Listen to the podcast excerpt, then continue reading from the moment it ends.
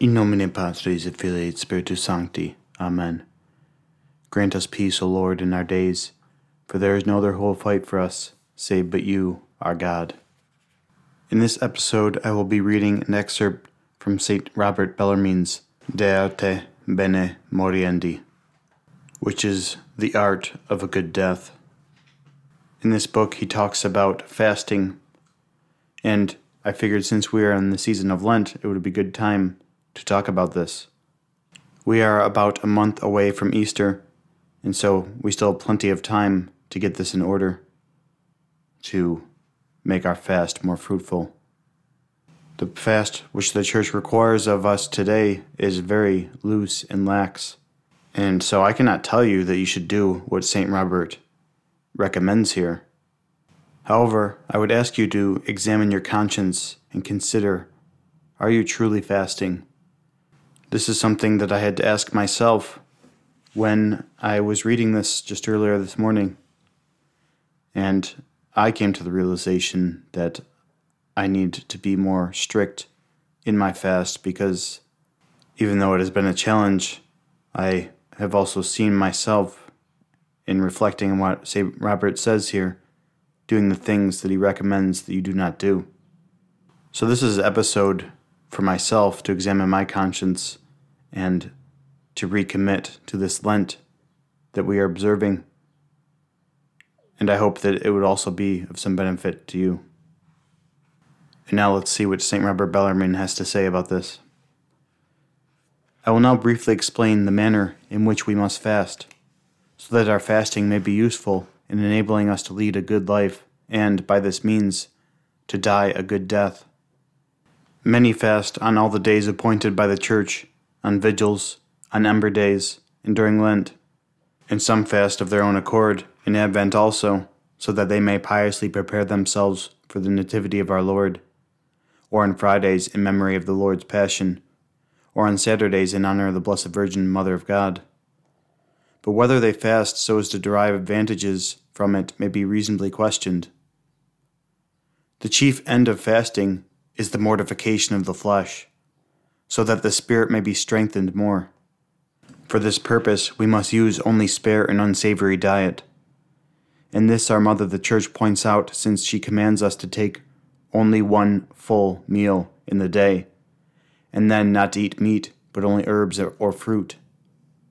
Tertullian expresses this by two words in his book, The Resurrection of the Flesh, where he calls the food of those who fast late and dry meats. Now, this is certainly not observed by those who, on their fasting days, eat as much in one meal as they do on other days at their dinner and supper together. In today's language, this would mean the same meal, but in fact, this would be considered lunch and dinner to, according to our standards. And who, at that one meal, prepare so many dishes of different fishes and other things to please their palate that it seems to be a dinner intended not for weepers and fasters, but for a nuptial banquet that is to continue throughout most of the night. Those who fast thus certainly do not derive the least fruit from their fasting. Nor do those derive any fruit who, although they may eat more moderately, yet on fasting days do not abstain from games, parties, quarrels, dissensions, lascivious songs, and immoderate laughter and what is still worse, commit the same crimes as they would on ordinary days. Hear what the prophet Isaiah says of this kind of people Behold, in the day of your fast, your own will is found, and you exact all of your debtors. Behold, you fast for debates and strife, and strife with the fast wickedly. Do not fast as you have done until this day, if you wish to make your cry be heard on high. Thus does the Almighty blame the Jews because on the days of their fasting, which were days of penance, they wished to do their own will and not the will of God, because they were not only unwilling to forgive their debtors, as they prayed to be forgiven by God, but they would not even give them any time to collect their money. They also spent that time which ought to have been devoted to prayer in profane quarrels and even in contentions. In short, so far were they from attending to spiritual things, as they ought to have done on the fasting days, that they added sin to sin, and impiously attacked their neighbors. Those pious people who wish their fasting to be pleasing to God and useful to themselves should avoid these and other such sins. They may then hope to live well and die a holy death. Now, I'd like to ask myself a few questions based on what St. Robert says here, and perhaps these are questions that you might also want to consider as well.